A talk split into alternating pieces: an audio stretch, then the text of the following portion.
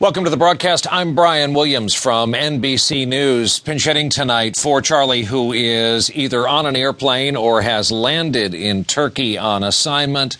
And of course, our topic, our subject tonight, the events of the past several days, uh, starting with news late Sunday night of the death of Osama bin Laden. We are joined first off here tonight by a colleague of mine and a frequent guest on this broadcast from Benghazi, Libya. Richard Engel, our chief foreign correspondent.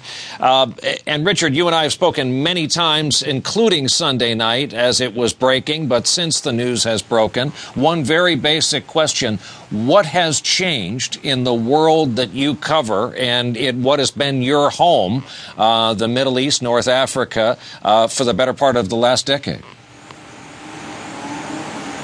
Well, it feels like this period of history has a bookend now placed on it for so many journalists, for so many uh, diplomats, certainly for hundreds of thousands of soldiers. This last decade, the war on terrorism, the global war on terrorism, has defined their lives. It has defined American culture. It has defined the uh, American projection of power. It has created an entire uh, corps of mercenaries and contractors. The United States has spent over a trillion dollars fighting terrorism. And of course, terrorism will continue. But it does feel that the event that that started this off, this entire uh, march into the Middle East, which was, of course, the attacks of 9 11, are now coming to a close with the death of Osama bin Laden. So it feels like a, a real possible turning point, and I think that in this part of the world, it will certainly be welcome. You can you, you know the tensions that have existed, real palpable tensions